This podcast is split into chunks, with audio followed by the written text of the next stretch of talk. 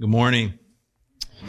All right. So grab a Bible or, you know, turn your Bible on, whatever you've got to do. James chapter 5 in the New Testament. James chapter 5 in the New Testament is where we're going to be uh, this morning. So the series uh, that, that we're going to do here for two weeks is called House of Prayer. House of Prayer. All right. So I'm going to explain that in a second. But just, just even as we are about to talk about prayer, okay? I just want to acknowledge something, and, and this is just something I was thinking about this morning when I woke up. That, that when you hear a message, a teaching from God's word on prayer, it can tend to feel like, hey, God wants you to pray more, okay? And the effect of that can be to feel guilty. And I think that's when we look at prayer as a religious thing. But when we look at prayer as a relational thing, and that's why I'm so glad we just sang that song, that his affection is great for his people. When we see prayer through the lens of relationship with God, then when we hear that God wants us to pray more, it doesn't make us feel guilty. It makes us feel desired. God wants to spend more time with you. God wants to develop his relationship with you, and that's a good thing. So we're going to be talking about prayer. Prayer. And we're going to be in James chapter 5, but before we get there, I just want to draw your attention to a verse that you maybe have heard before. Matthew 21, verse 13. It says, It is written, My house shall be called a house of prayer, but you have made it a den of robbers. You have made it a den of robbers. So Matthew 21, 13, it says, my house shall be a house of prayer. Now, okay, let's just talk about that for a second. Obviously, my series titles from this verse, right? Jesus is quoting an Old Testament verse when he says this in the Gospels. He's quoting from Isaiah chapter 56, verse 7 and he is talking to the first century religious leaders. If you're familiar with the story, he's in the temple and he sees that they're like way off, right? Like they're, you know, having, uh, like a flea market in the temple. And he turns over the tables and Jesus is angry and he says, you've turned the house of prayer into a den of robbers. Do you know that verse? So Jesus is telling the first century religious leaders, that's what you've done. But the desire of God is, is that his house be a house of prayer. Here's a question. What would Jesus say to the 21st century church if he came and he said, you know what? God's house is to be a house of prayer. You've turned it into a, what would fill in that blank? And don't say den of thieves and robbers because that's what they were doing in the first century. We might not be doing the same thing. I hate it when people try to apply it exactly the same way to us. They're like, you know, I went to this church and they had, they sold coffee in the lobby.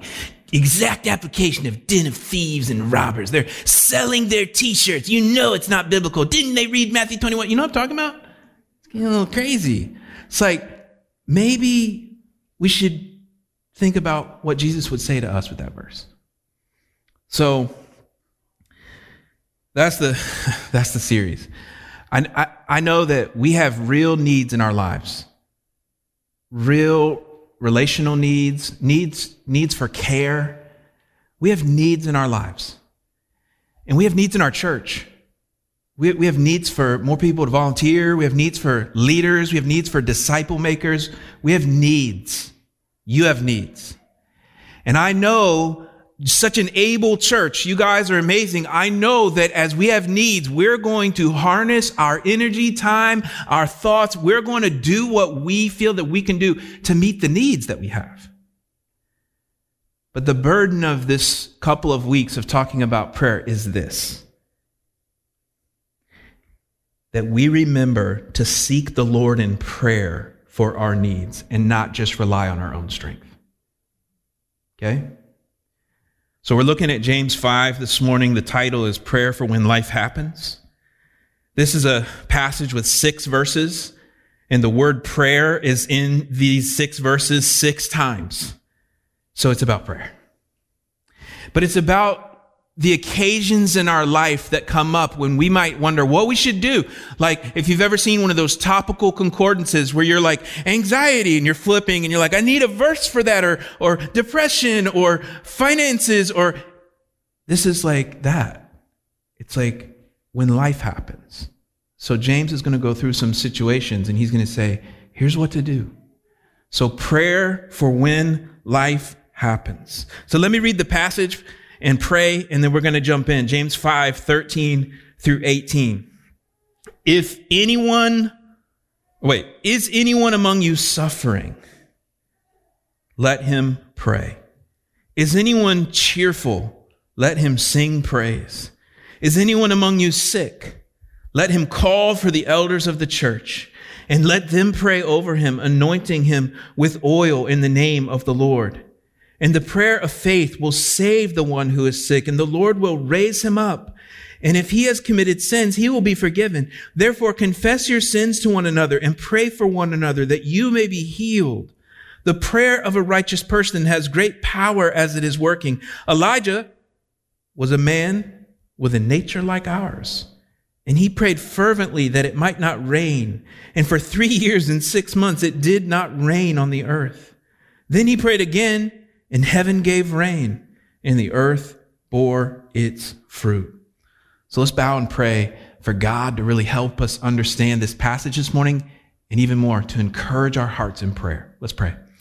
God, we thank you this morning for the opportunity to come together and be together and lift up the name of Jesus, our Savior, in song and just, just in this place, God. Thank you that we could be here to encourage one another this morning. We pray for those that are not here, that you'd keep them safe, that you'd encourage them, God. We pray for all the other good churches in Raleigh, in America, and around the world this morning. Pray that your word would be declared and that people's lives would be changed. God, help us to see how you want us to care for one another and to pray for one another this morning. Start something in our lives and in our church today. In Jesus' name we pray. Amen. Prayer for when life happens. All right, so the first point this morning from verse 13, the first part of verse 13, is when life is hard, go to God in prayer. You'll see it very clearly here in verse 13. It says this, is anyone among you suffering? Let him pray. Let him pray. It's just, it's a command. The word pray is a command. It's like, pray. The author of the book of James is James. A little bit about him. He's the half brother of Jesus. He is the son of Joseph and Mary. He was not always a believer. There are verses in the Gospels where it talks about the brothers of Jesus being like, Jesus is crazy. But Jesus, after his resurrection, appeared to James, and James was converted. Jesus, who formerly he just saw as a man, just as his brother, he now understood him to be the unique Son of God, born of a virgin, Jesus. And so James is a believer. He's a leader in the early church. His nickname was James the Just. Another nickname for him was camel knees because of the calluses on his knees because of his devotion to prayer. He believed in prayer. In fact, in the first chapter of James, he tells us it's a very well known couple of verses. He says that when you're in trials, count it all joy. And that goes through verse four. But then in verse five, what does he say? He says, ask God in prayer for wisdom. That's all connected. When you're in trials, count it all joy and ask God for the wisdom that you need to do that.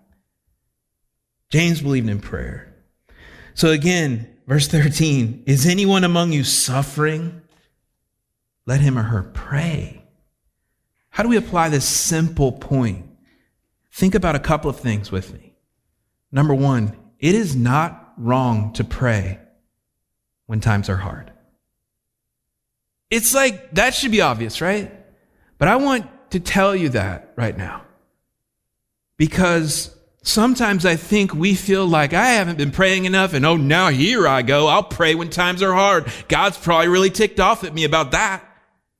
No, he's not. It's never wrong to pray. Is anyone suffering? Let him pray. Paul's imprisoned in, in Rome and he needs that peace that surpasses all understanding that can only come about through prayer. Philippians 4.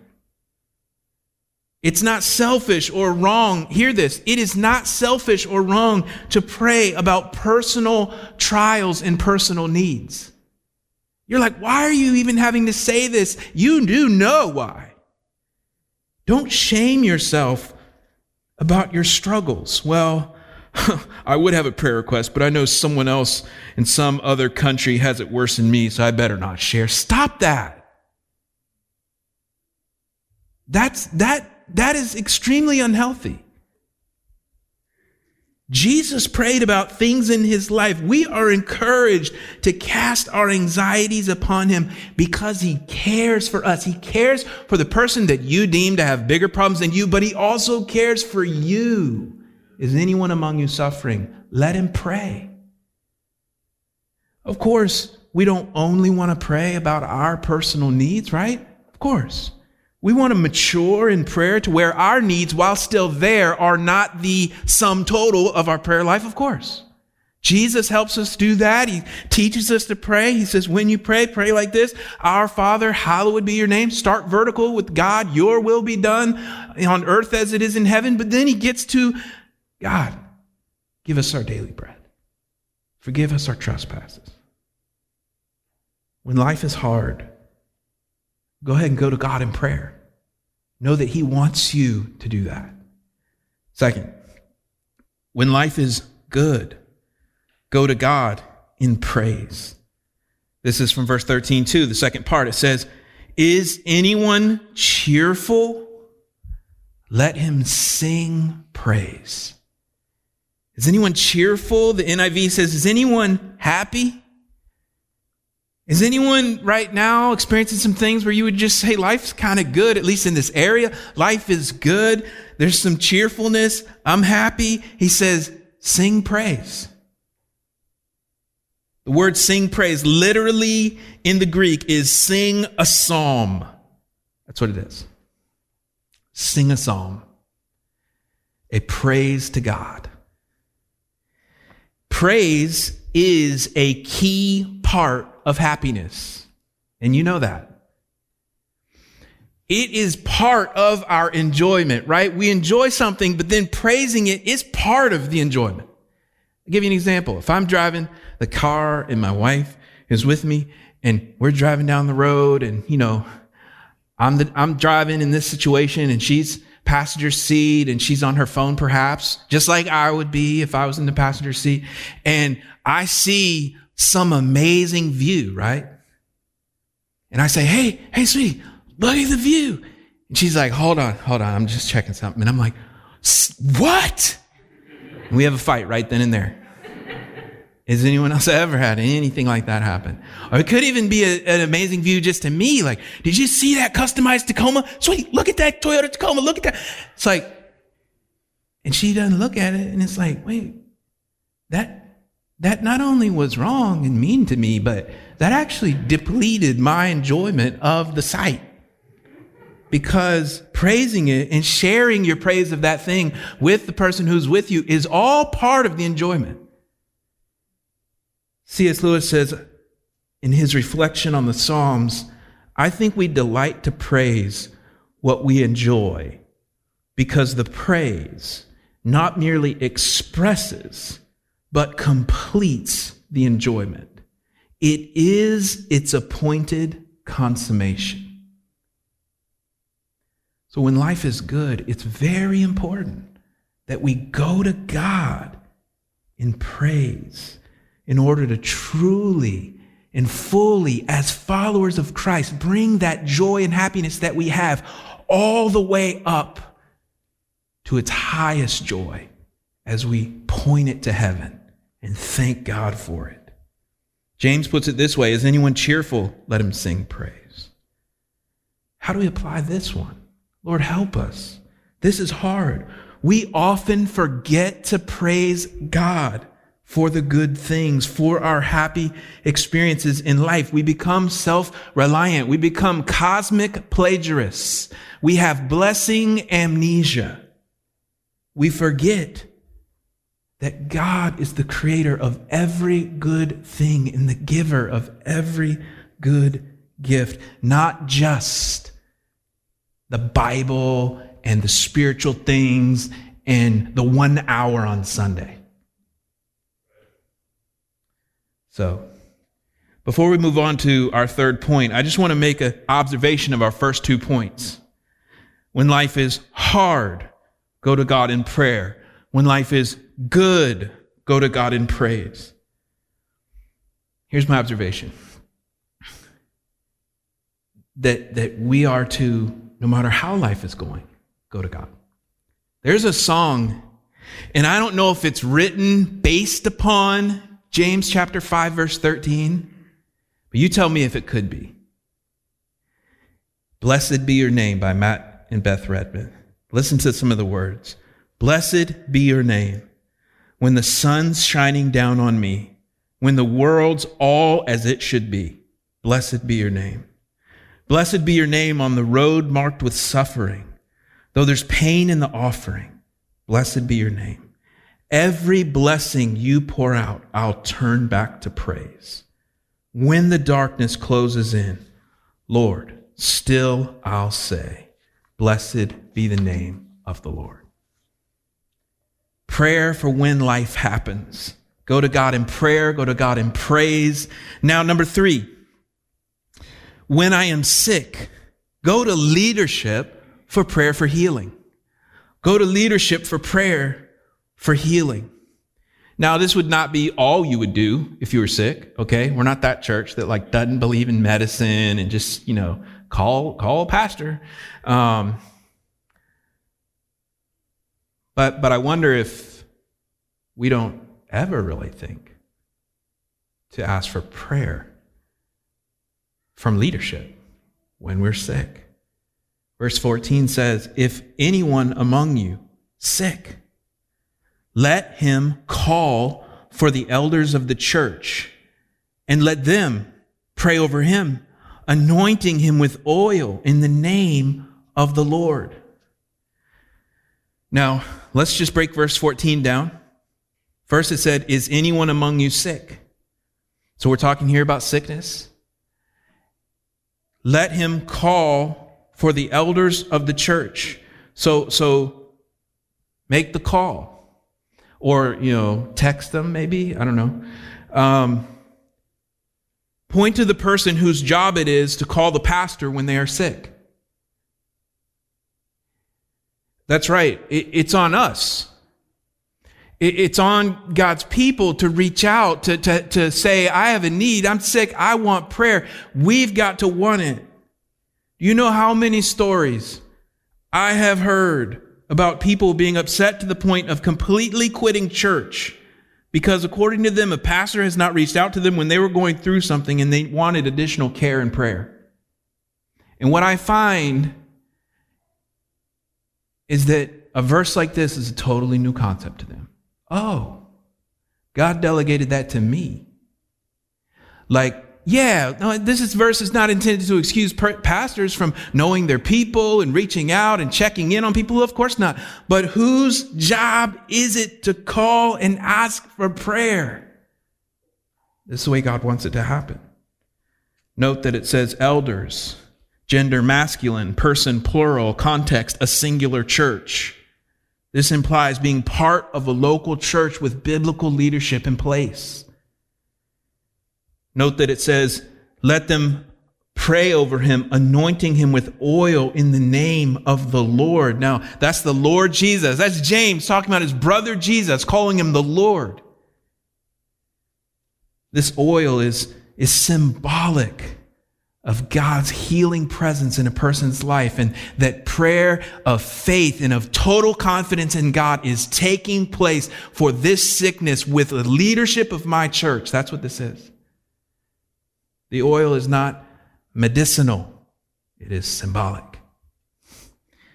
So, you ready for verse 15? Because verse 15 is a little tricky. We've got to put our thinking cap on, all right? verse 15.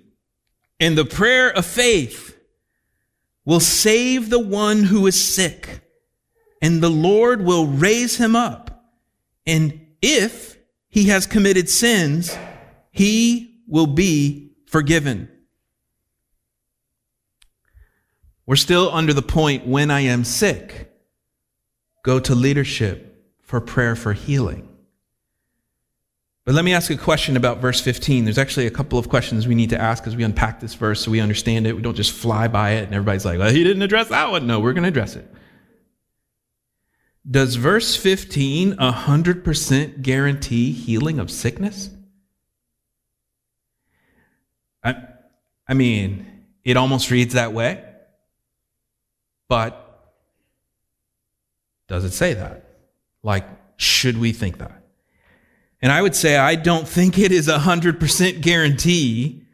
If it was, it would contradict other truths in the Bible. Okay? Truths like this one. Psalm 139, your eyes saw my unformed body. All the days ordained for me were written in your book before one of them came to be.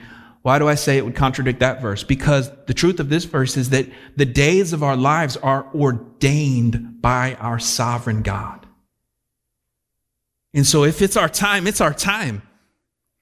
And it doesn't matter, you know, like if we get like a whole entire hundred gallons of oil and every elder in the city of Raleigh to pray for us. I mean, Again, I don't think it 100% guarantees healing. I don't think verse 15 is trying to do that. Or it would contradict a verse like this, 1 John 5, 14. And this is the confidence that we have toward him that if we ask anything according to his will, he hears us. So this is the idea that God has a will. Again, he's ordained our days. God has a will. And when we pray, when we seek him in prayer, he's going to do his will and he's going to say yes to everything we ask that's in line with his will. So, but there's other stuff, right? Like Paul says in 2 Timothy that he left his beloved friend Trophimus in Miletus because he was sick. Hello? Paul. You didn't read James? Paul, are you not are you not like righteous enough to pray over Trophimus and heal him? What about Paul's thorn in the flesh? Did Paul not have access to the strategy that guarantees 100% physical healing upon prayer from an elder in the church with an anointing of oil? Yet God said, Paul, I'm not taking away the thorn in your flesh. My grace is sufficient for you. So,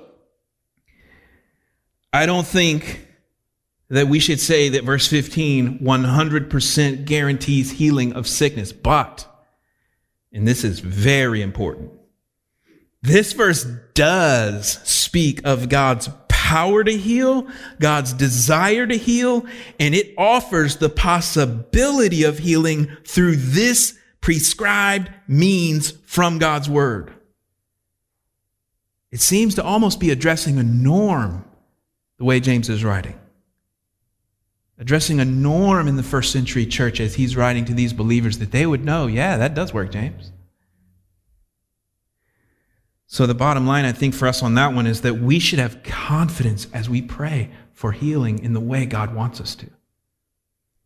There's one other thing in verse 15 that's tricky. It says at the end, if he has committed sins, he will be forgiven. It's like, whoa, whoa, whoa. We're talking about healing from sickness, James. And then you're throwing in, if he has committed sins, he'll be forgiven. Does this mean that sick people have some kind of sin thing going on?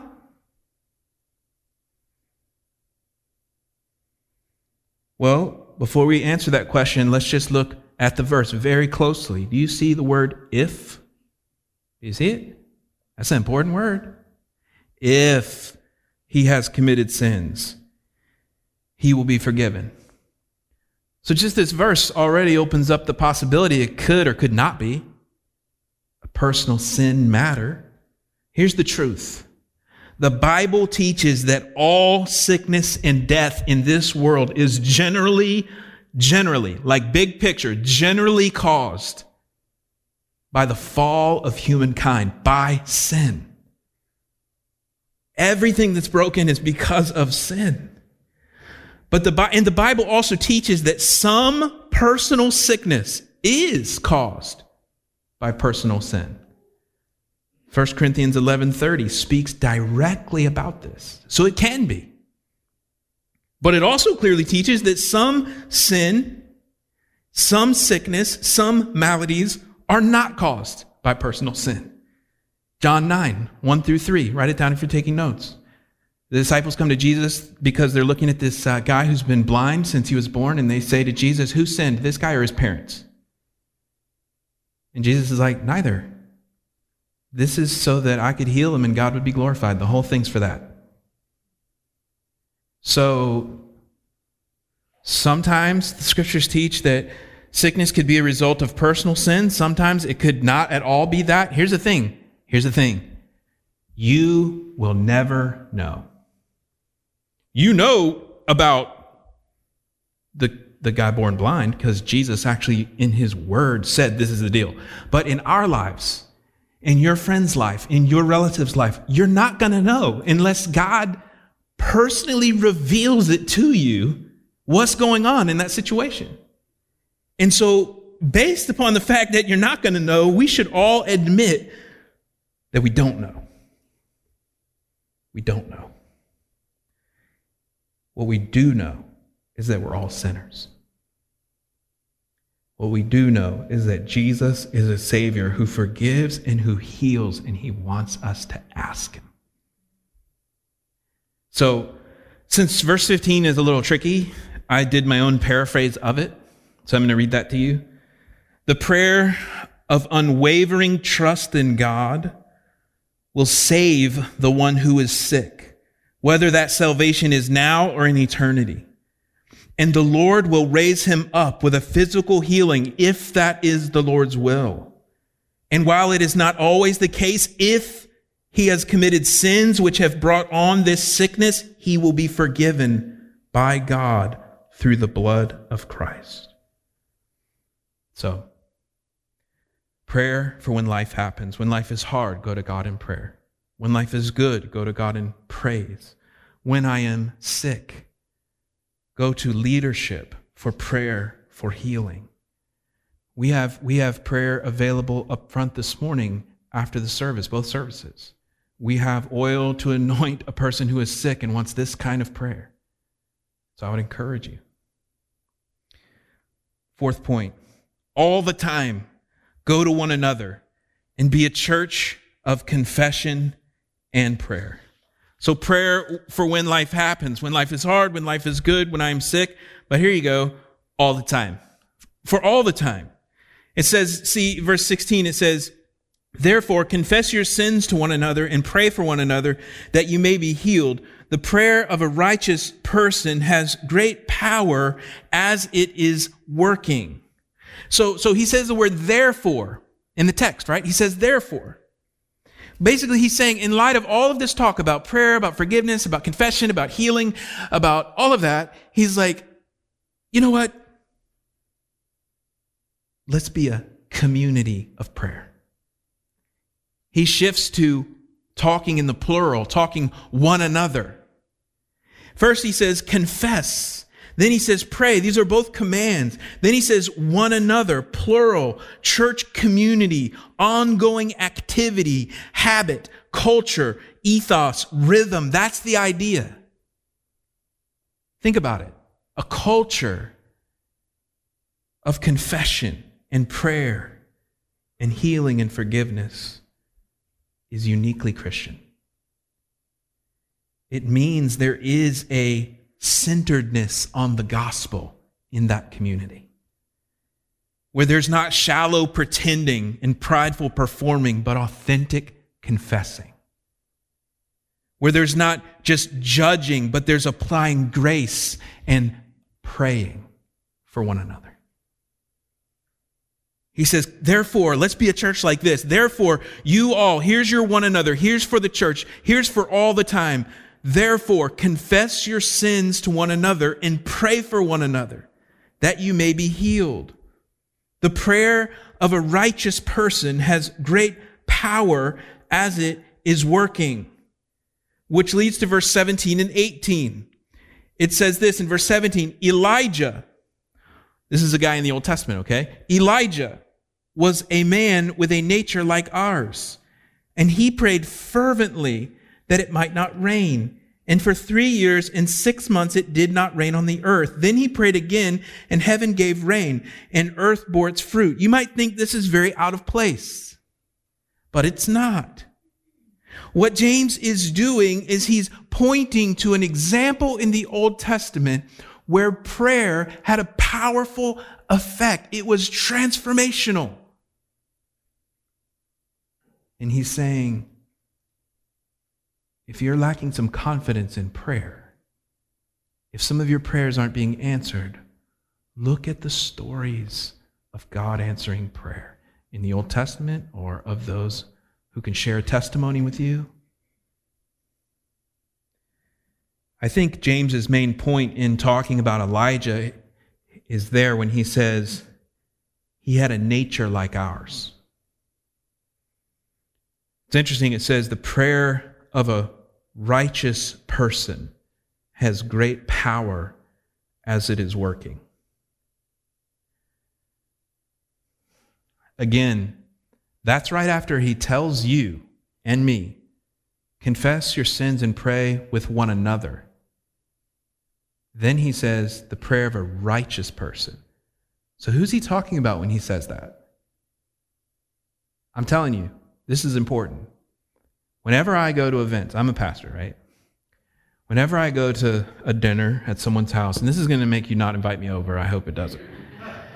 I need a second service will have a different example. Um, but I always get asked to pray for the food. Or even at my family reunion, it's like, well, we have a pastor among us. Why don't you bless the food, Matt? And I, I'm always a little bit like, all right, you know, I'll do the churchy thing and let's grab hands, you know? And I like some someday I'm gonna start like charging, like I'm gonna have like plans, like tiers, like which one do you want? Like, do you want the simple, like let's just get ready to eat, but like pretty good prayer words and theology, or do you want like the, I mean, do you want like the supersized, like everyone starts weeping? Like, I mean, you know, you can Venmo me. Um, what am I talking about? Here's the point. Here's the point the righteous person in this verse is, is not the pastor, it, it's the one another's, it's the people of God praying for each other, confessing sins to one another. Our righteousness is, is through Christ. Christ makes us righteous. And he doesn't make pastors any more righteous than he makes regular believers in the church.